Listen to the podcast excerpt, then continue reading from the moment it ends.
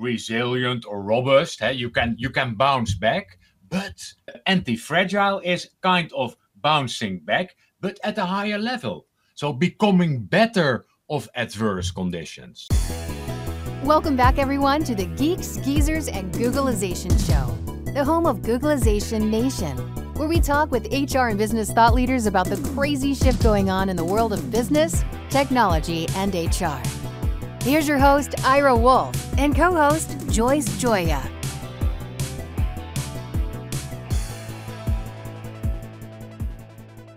Welcome back to another Geeks, Geezers, and Googleization. We on the Northeast are waiting for another storm, but we are back. Joyce, you are in Texas. I am in Texas, hard as it hit by this craziness, this weather aberration, so to speak. We have the 100-year storm here going on in Texas. You actually have snow and you have ice and you have cold. Many people, and I know you've been out occasionally, didn't have power. Electricity, yeah. Yes. Have electricity. It was so difficult, yeah. And I know. We for granted the creature comforts, Ira. We do. Things like heat and water. So it's interesting. Right before we went on the air, and we're definitely going to talk to Tom about this. Right before we went on the air, there was a headline that came in. I think it was Washington Post or something, and it was about how unprepared Texas was, the grid. And we won't go into all the politics and everything about it, but the headline was that they didn't expect there to be this cold or snow. And I couldn't think back because a year ago, 12 months ago, we were facing a pandemic, and certainly cold and ice, in Texas is one thing. It's a small comparison to the pandemic, but the same story was we weren't prepared for it. It was coming. Yet, if you listen to the experts, if you watch the trends, which you do, and I know Tom does, that's what you guys do for a living. You watch the trends. It was coming. It was expected. Yeah, maybe it only happens once in 100 years, but well, it's 100 years, and it's going to show up. So those are two strikes, and what we're going to talk about today, especially with Tom, some of the mega trends that are happening in HR, not only in the U.S. but globally. And when they happen, we don't want anybody to step back and go, "This was totally unexpected. How could this have happened? No one would have seen it coming." And yet, one day after the other, there's things that people keep saying, we never expected this, we never saw it coming, until the day it happens. And then it's like, what a surprise. And what are we going to do about fixing it? And these are big problems. And again, I think on the scale of things, certainly, I know you're going to talk a little bit later about climate change, the impact that's having. That'll be our head of the curve segment. But right now, we've got Tom Haak from the Netherlands. All the way from the Netherlands. I met Tom, just a little bit of background on this. I actually officially just met Tom yesterday, last night, on a rehearsal to make sure the technology was going to work. But prior to that, he and I have been hanging out on this Thinkers 360 global influencer list. And we keep chasing each other's tail. Back to back, we keep flipping spots. I think right now is, Tom, you're one ahead of me on one of the lists, and I'm one ahead of you on another list. But it's been fun, and one of the things that people have asked, talking about trends, I've been in a couple conversations about this, including on this show, about what are some of the things that you hope we keep going forward, that we learned. And one of the things is, I think we've had time to actually nurture some relationships. I know that interpersonal relationship, that socialization is missing for a lot of people. But being online and people being home, we've had an opportunity to connect with people that formerly were so busy. And Tom was one of those people, speaking around the world at conferences and meetings, that I'm not sure we would have had the ability to even have this conversation as easily, or to have that, or that, again, just participating in some of the sharing of knowledge that we do on an everyday basis.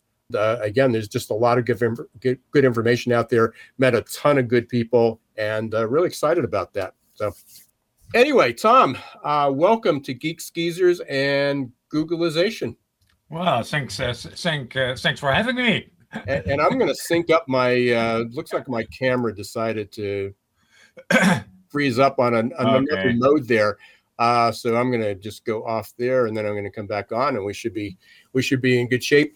Blame it on the weather, I would say. That's yeah. Today we actually have sun for the first time in 3 weeks. We have paving lights on the outside by coming on our stairs. They're about, I measured them. They were about 2 feet tall, and I haven't seen them until this morning. It just melted enough that you can see the tops, and we're supposed to get 12 more inches of snow tonight. So we'll lose all our lights again. But Tom, we want to talk about some of the mega trends that are out there now, and you follow these. You have an organization or a business, HR Trends Institute, I believe. Yeah, that's correct. Yeah.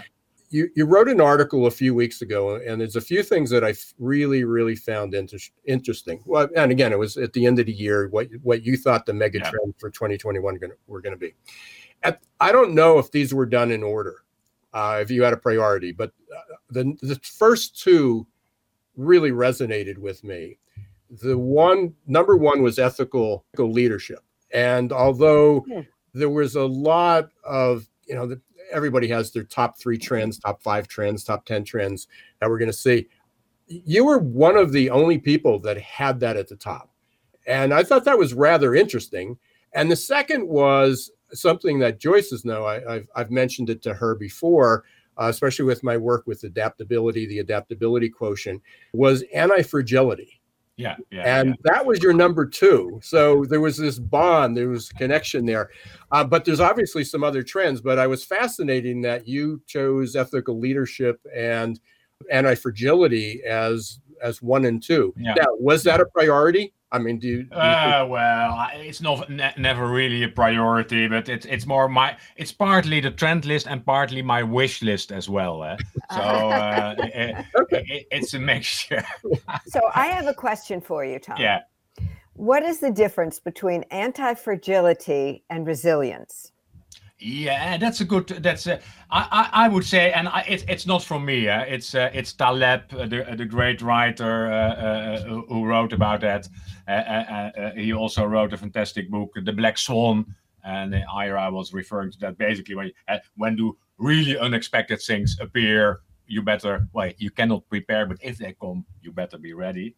And he was saying, you have something like fragile, and breakable, etc. Then you have, you could say, resilient or robust. You can bounce back, but anti-fragile is kind of bouncing back, but at a higher level. So becoming better of adverse conditions. And I like that concept a lot. It's not bouncing back, and resilience is more you're resilient. You go with the flow, and you still are alive, but. Anti-fragility is, you become better. And for not only for individuals, but also for organizations, that's an interesting concept. Because let's look at the COVID-19 crisis. You saw a lot of differences. Some organizations were able to be flexible, were able to think, things are changing. Right, and take advantage of changing market conditions, for sure. And then in the Netherlands, you saw a category of people saying, what is the government doing? How are they helping us? Still today. All over the world you saw that, Tom. We're all 1 year. I just came here watching our news, and Ahold, which is one of our biggest retail chain, they made a lot of money last year. Because everybody still has to eat, and they also have a good delivery service, so they earned a lot of money. But of course, other a lot of small shops are closed. Now they were discussing how to get the money from the big companies to the small company. I said, no, maybe that's not the solution.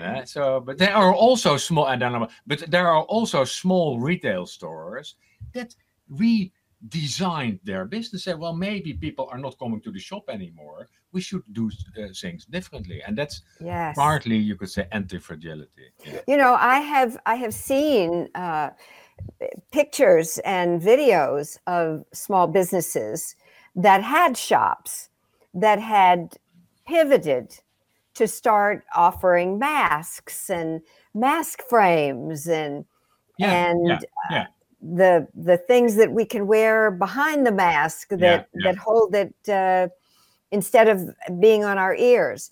And I all I can do is marvel that those even small businesses recognized that there was a place for them to pivot and take advantage of. And I'm not saying it's easy, and I'm not saying everybody can do it. Right. But what I'm saying is that organizations, that's part of that trend, organizations are now looking, how can we as organizations become more anti-fragile in a way? Right. And that's partly back to the people. Do we have the people on board who can easily adapt, think about new things? That's, you could say, the anti-fragile personality. And that's why Ira and I have talked so frequently about the fact that adaptability is the talent that is most in demand by companies today, so that we can have the team that we need to be anti-fragile. But here's the key that I think is really the most important. And that is that not only do we need to recruit those people who can help us be anti-fragile, but we need to engage them and ask them what they think and allow them to help us move forward into the future. Too many organizations make the mistake of hiring these wonderful people, and then they never ask them what they think. They never ask them for suggestions. And so all of this talent remains locked up in the person's being. Yeah. And but the company never knows it. That's back to the, I have a question for Ira is, can you measure anti-fragility? You're in the test arena. Is that something you can test? Can you test the anti-fragile personality? We don't hear you. You're on mute. Please unmute yourself. There I am. I said, thank you, Tom. I'll send you the check later. So, I mean, that's part of where this evolved. Working with the adaptability quotient, they identified 5 personal abilities. There's other aspects to it. It's the environment. It's the company culture. It's the experience. It's your support system that you have to get through this. But from a personal ability, there's a lot of skills that have been thrown out there. Grit is certainly one of them, with the work of Angela Duckworth. And that's the endurance. That's the ability to keep going, to persevere.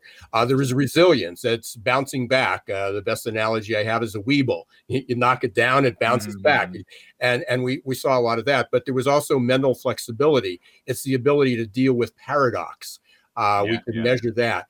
A growth mindset, we were able to measure that. And then also unlearning, how willing are people to unlearn their old behaviors to learn. So there was those 5 dimensions. And yes, that's part of the AQAI that we use. And so, yes, absolutely, we can measure that. But putting this, you said something really important. I think it was the dialogue you were having with Joyce, and I can't remember, was you, Joyce, or you said this, Tom. But as companies were, the companies that were waiting to just reopen, we can't, and they were going to go back to the way it was. That's an indication of resilience. It's where we were shut down, the storm hit, the pandemic hit. We're gonna have an opening date. We're gonna bring back our help. We're going to serve the same menu, and the customers will come back just like it used to be. That's resilience if you were able to get through that point, and maybe some grit. The anti-fragility in our world, in the HR world, in the people world, is that when you reopen those doors, you've re-engineered. You may bring the same people back, or maybe you bring the best people back, or maybe you bring a different type of people back because there's different needs. Maybe there's a different menu. the customers may have different needs and expectations now following the pandemic. How do you, anti-fragility to me means how do you grow bigger and stronger as a result of everything? What you saw a lot in 2020 was in a kind adaptation.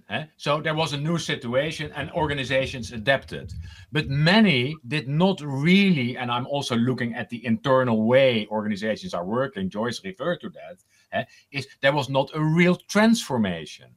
Just a simple example, people found out, we cannot have our physical meetings anymore, so we have to do it online.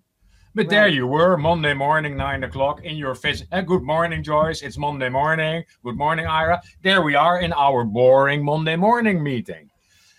That's adaptation. And many organizations were able to do that. But the transformation is that we would say, well, do we really need those meetings? Maybe we can have a meeting 24/7.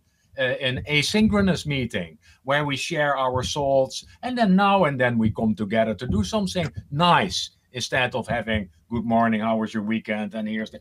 But that transformation, I think that's 2021, big opportunities for organizations, and that's in line with what you said, and that's, are we really transforming? And that has partly to do also with the anti-fragility. Yeah, I mean, I love that. I love the fact that people adaptation without transformation is going back to normal, it's going back to the way it was, which we're not going to happen. So, I have a great example of that. Just let me add this very quickly. There's a restaurant in Austin, which is one of my favorites. It's called the Clay Pit, and it's run by a French trained chef whose name is Bali Singh. And Bali realized during the pandemic that his menu was way too big. And sadly, he did away with some of the things that I liked the best.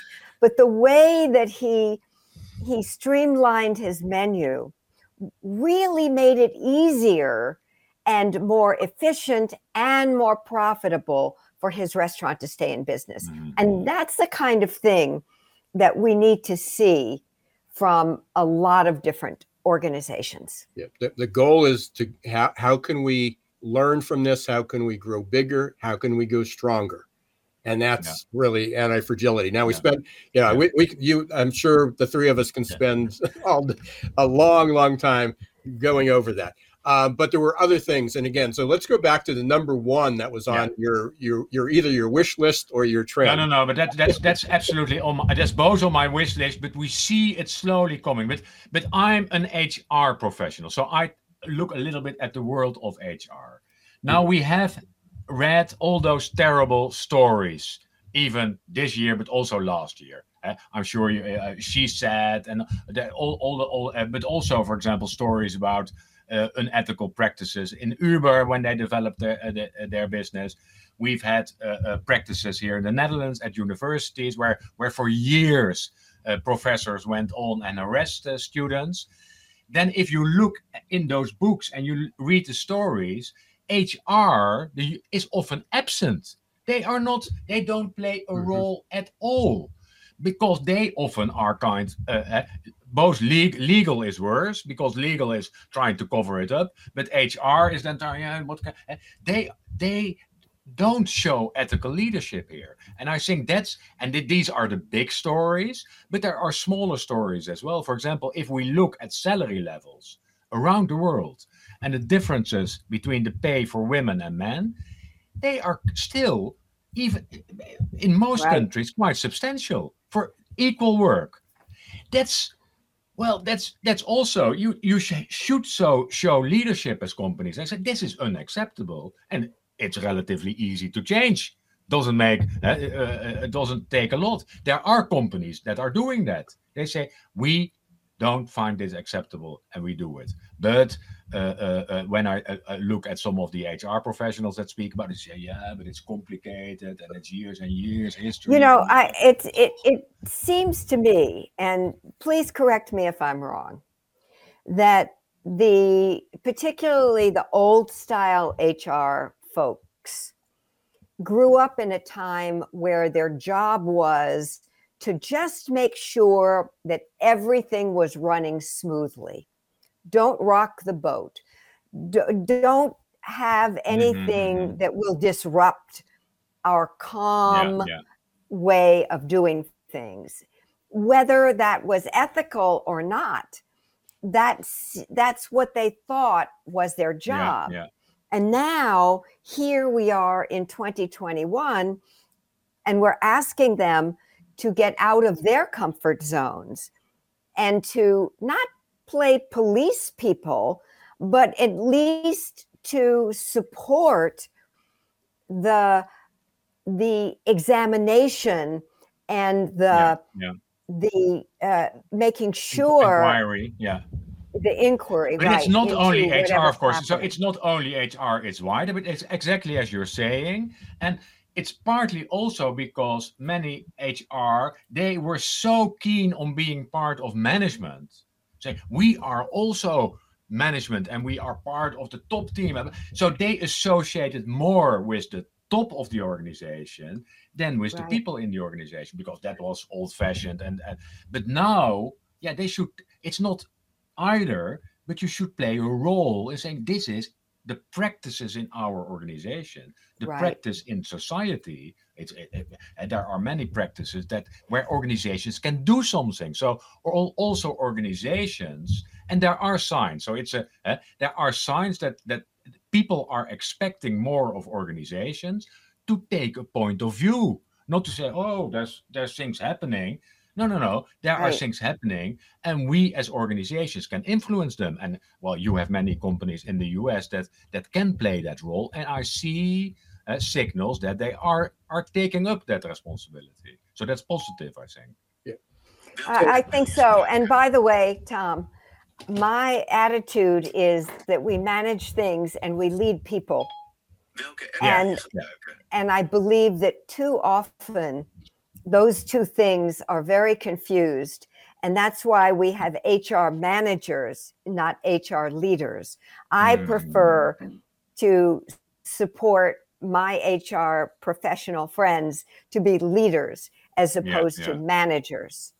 But the ethical leadership is a difficult subject. It can quickly become controversial. Mm-hmm. It's about small things and big things, but we expect, and that's also the expectation of people, that organizations don't take things for granted, and that they are, in a sense, and that's the whole long-term mega trend, the growing importance of purpose.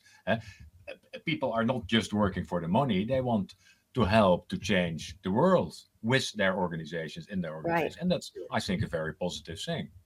Yeah, Tom, for so long, I mean, you basically inferred this, that HR was looking to get that seat at the table, and then they got the seat at the table, but they lost their voice. They just sat there. And it's more important to have their voice. I don't know how many conversations I've been in. We've had a couple, quite a few podcasts and interviews with people talking about diversity and inclusion and equity. So it's not just the pay equity; it's also racial inequities, social inequities, and there's a whole. But at least the conversation seems to have taken a feverish pitch, and maybe because finally, at least in the circles we're hanging with. So we may be in our bubble. But the other part is, and I know this is another passion of yours, is the people analytics. And maybe it's because finally people have figured out a way to measure some of these inequities. And I know in the U.S. now, it's going to be part of the SEC filings for public companies, that they're going to require to understand what if you value your people, if you say you do, put numbers to it. But it's interesting, and it's back to the start of our conversation. Some of the mega trends are long-term trends that are there for years. Mm-hmm. Some of those trends are neglected in a way. So, for example, using data and scientific knowledge in the workplace, well, that's nothing new. But it's partly not done. I'll give you a super simplistic example, referring to the biases. We know that the interview as a selection method is not very good. and it creates all kinds of biases. Right?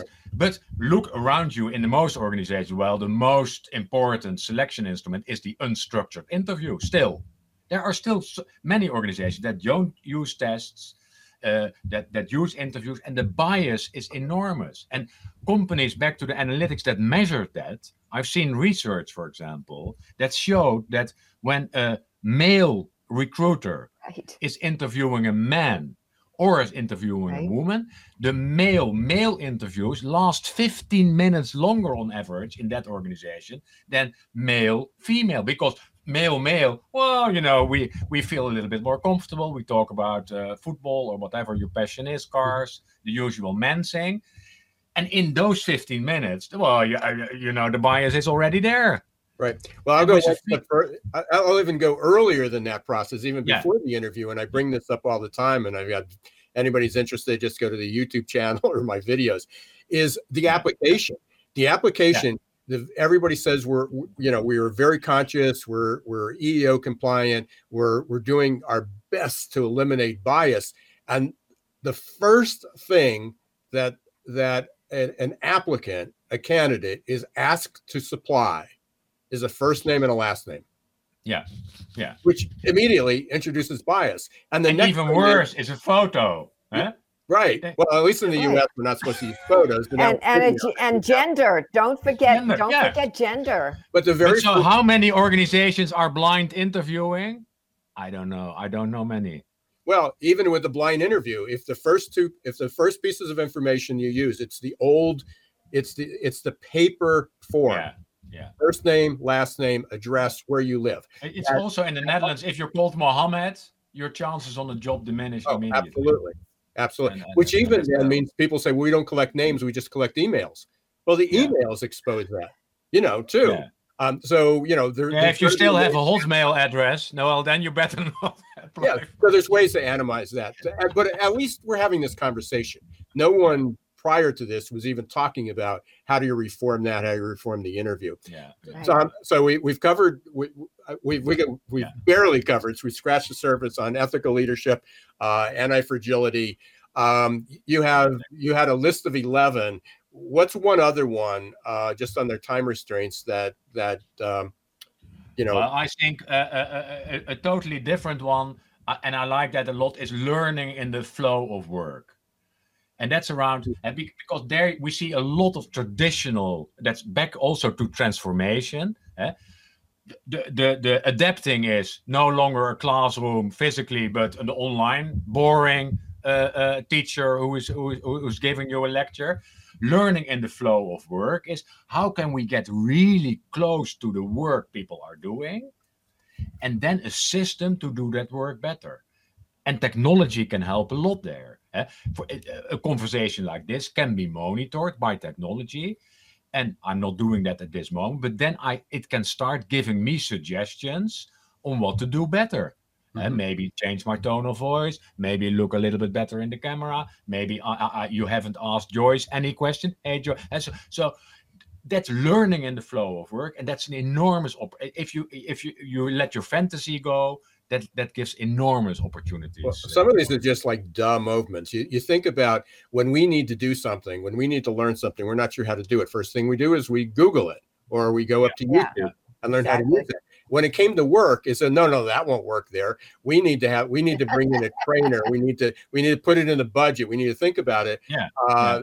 Where workmen, I mean, even like there was an HVAC, we had somebody doing our maintenance and they weren't sure how to do something. Here's two examples of how this could be applied. One is he looked it up, and I said, are you, and I was listening. He basically looked it up on YouTube as an example. The second is when he was fixing it, he was recording it. And he then, and they were collecting it. They said, if you're out there and see something that's unusual, record it and send it to us, and we'll have it in our library for the next time. I love that.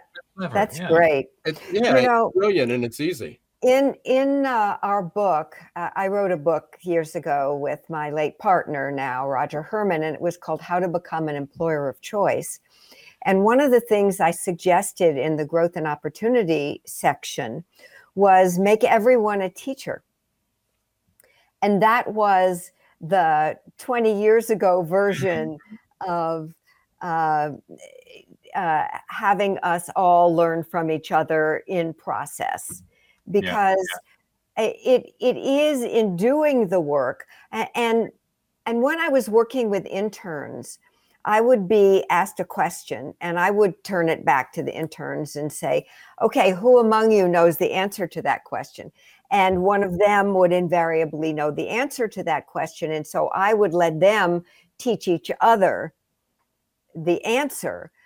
However, there's a way to do that even if you don't have interns in your organization. For sure. And it's back to your point, how do you use the capabilities of people? And, exactly. and it's often organizations more take, you have to learn things. Huh? Yeah. What can we learn you instead of what can we learn from you? Right. That's a different perspective. Absolutely. So Tom, the three of us could go on forever. I can talk to you. There's obviously a lot, even though we've only met less than 24 hours ago for the first time, and we keep crossing paths. A lot of synergy. So hopefully you and I will have a continued conversation after this. How can people get a hold of you? How can they learn more about it? If they Google Tom Haak, you'll find different entries. So on LinkedIn, our website, I'm quite transparent and visible on YouTube as well. So there's numerous ways you can find. That's why you're chasing my tail on Thinkers 360, right? So it's HR Trends Institute. Is it hrtrendinstitute.com? hrtrendinstitute.com. That's the website. It's an excellent resource. Yep. Yeah, wonderful. Tom, I really appreciate it. Please stay safe. Nice to meet you. Hopefully we'll get to actually travel again and meet physically one another. So. Yeah. That would be great. Hey, have keep a nice show. Take care. Bye-bye. Thank you so much. Bye-bye. Wow. Super nice guy. As I said earlier, I've met so many really, really good people because I think people were at home.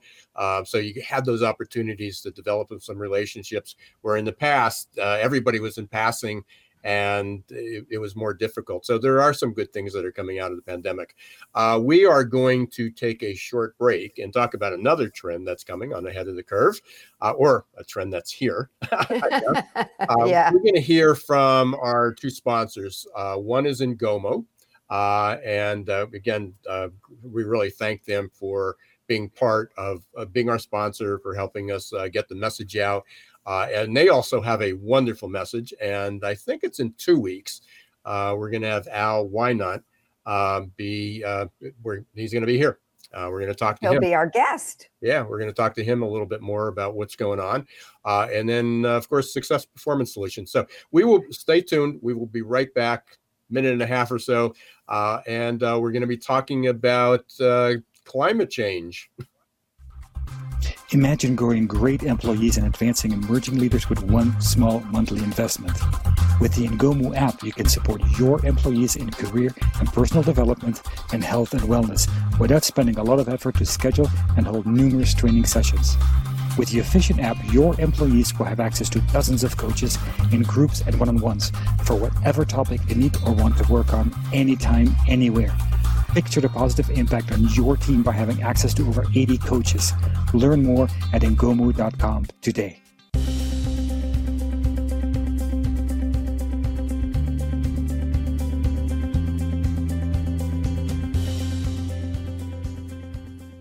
And we are back. Welcome back to Geek Skeezers and Googleization. And didn't do this at the beginning of the show, but please, if you're not part of Googleization Nation, you can be part of our community. You go to googleizationnation.com and it's free. You'll get updates about the podcast, the interviews, our show notes, and other events. And on March 24th, I believe it's 11 a.m., you can go up to the website or you'll get notices if you go to googleizationnation.com. We're having a panel on adaptability, something we were just talking about. And we're going to have Ross Thornley. There's 4 panelists. I'm still lining up a couple of the other ones. But we're going to have Ross Thornley. He's one of the founders of AQAI. we're going to also have Heidi Speargy. Heidi is the Chief Strategy and Marketing Officer of Cornerstone On Demand. And one of their focuses, Cornerstone's On Demand's focus this year, is on adaptability. They have a couple different themes that they're working on, but that is one of them as well. And there's going to be a couple other guests. So please, stay tuned for this. I'll announce the link, but you can also go up to the website and learn more about it, or connect with me on LinkedIn, and I'll be happy to send it. Registration's free, and there will also be a one SHRM credit if you attend. So let's go to talk about the other trend that's happening. You're experiencing it for real. Whoa. As I look out my window, Ira, at the ice. Not even in Chicago, Joyce.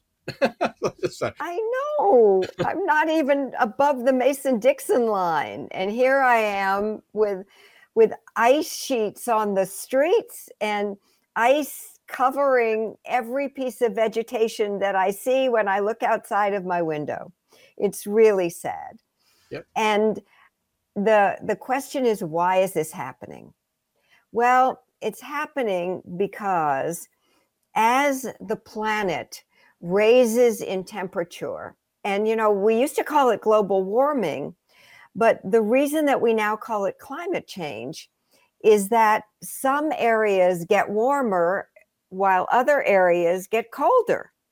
And so we've got this balancing act that the planet is trying to do to equalize temperatures, and we end up with snowstorms, ice storms, hurricanes. And the science is that as the areas warm up, and the Arctic is definitely warming up, as is the Antarctic, more moisture is absorbed into the air. And then that moisture makes its way in what we used to call a polar finger, which is like a U-shaped force that's coming down from the Arctic. And then the jet stream carries it across the country, and that's how we end up with this crazy winter weather. In the hurricane season, it's a little bit easier to understand because the warming oceans mean that the more moisture is being sucked into the clouds.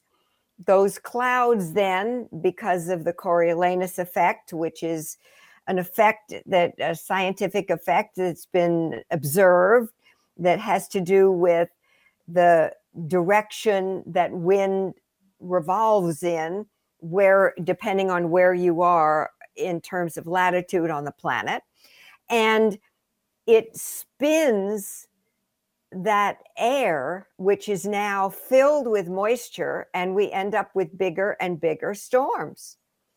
And that's how we get these storms. Yeah, and I think and again, when you say bigger, and again, it's unusual. So people can say, well, it's a 100-year event. And, this is the first, it's 100 years. It means it's happened before. So people sort of write that off. What's happening is these 100-year events are now not taking 100 years. They're happening more frequently. For years, like with hurricanes, they went through the alphabet.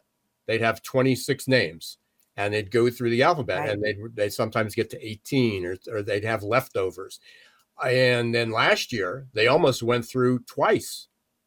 There were so many hurricanes. Now, part of it's science that they're able to identify these before that they actually happened, but they're happening. But these events, these weather events, are happening more intensely and more frequently. And yes, that's really important for people to understand, because it's again saying, well, Texas has seen snow, Texas has seen ice. We've had these multiple storms before. The Northeast isn't so unusual. It's more going back to the way I remember growing up as a child, that we've had snowstorm after snowstorm, and and again, it's cold, but we haven't broken any records this year, but there's other parts that have.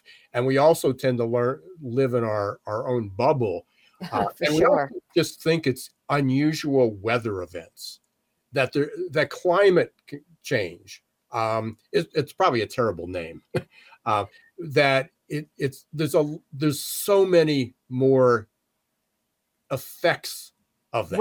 Right. And one of them has to do with infections, because when the weather changes in areas, the animals that lived in a particular area may need to move to another area to stay more comfortable. And when they move into that other area, they come face to face with animals that they had never before. Well, and that's where we get that spillover. Well, when you talk about never before, it is because the ice caps are melting. There are bacteria and viruses that are trapped under the ice literally millions of years ago. Right. And so you can say, well, you talk about it hasn't happened in a million years. Okay, well, now it's happening again because it happened once and people might have died for it. There may have been a pandemic a million years ago, or it was a common disease, but now we have millions of people on the planet, not just a handful. We have mobility. So what maybe was isolated in the Arctic or in Antarctica is now going to be spread much more readily. So we're introducing new variants on a daily basis anymore, even with COVID. The animals are moving different places. We have more human mobility. We haven't had it like we did prior to that, but people are still moving around and socializing. And then we have millennial old viruses and other infections that are just kind of showing up because and this isn't to we've unearthed them. Yeah, we're again, I don't want people to think that, because frankly, I'm the millennial trapped in the baby boomer body. I'm still thinking that there's a lot more to go. I'm optimistic in the sense that there is hope, there is opportunity, and all we have to do is recognize that these things are happening. And then we have our abilities, we have our collective manpower, we have our collective knowledge, we have our technology to help solve some of these problems. But we can keep ignoring them. Yeah. For sure. Yeah. And the fact is that change is coming at us at an ever-increasing rate. And that's why it's so important for people to stay ahead of the curve. VUCA. And one of the things that I'm going to share is that they can sign up for the Herman Trend Alert at www.hermantrendelert.com. Yep. Now, this ahead of the curve segment, which is usually kind of a rehash of a previous Herman Trend Alert, I said, this is what we're going to talk about today because this is what I thought was important for people to know. It's happening today. No, absolutely. And again, I want people to think about it. Again, we primarily focus on HR, the business of people, with that, of how is this going to impact businesses? How is this going to impact people?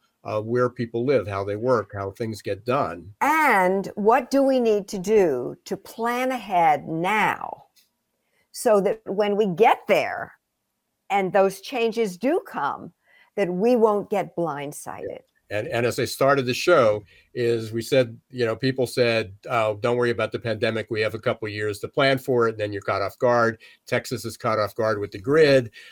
Things of, hey, we don't, what's the chances of getting snow and ice and cold for an extended period of time? And then it happens. And that just happens more frequently. It's VUCA. It's volatile, uncertain, complex, and ambiguous. I put out a tweet, or I guess a tweet, but I did it on LinkedIn the other day. And I said, the new uncertainty is the new normal. And we need very appropriate. Yes, comfortable with that. We are almost out of time again. We want to thank again all our listeners. We want to especially thank our guests. And today, our guest was Tom Haak from HR Trend Institute. Please look him up either under Tom Haak. It's H-A-A-K.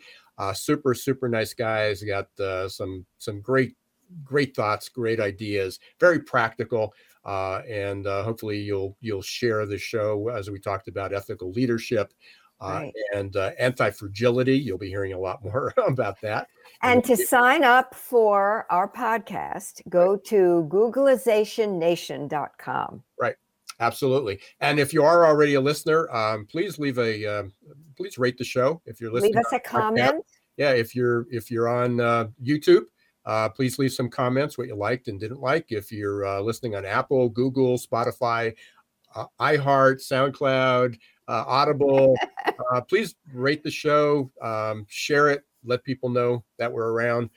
We want to thank Ngomu again for being our sponsor, talking about personal and career development. We're really excited. 2 weeks, March 3rd, we're going to have Al Wynot. He's the founder of Ngomu, and we'll learn a lot more about it at that point. But you can go up, you can see it scrolling across the screen. Well, the big launch, I don't think it happened yet, but the big launch is coming any day now. Oh, March, in the beginning of March, I believe. Yeah, to coincide with that.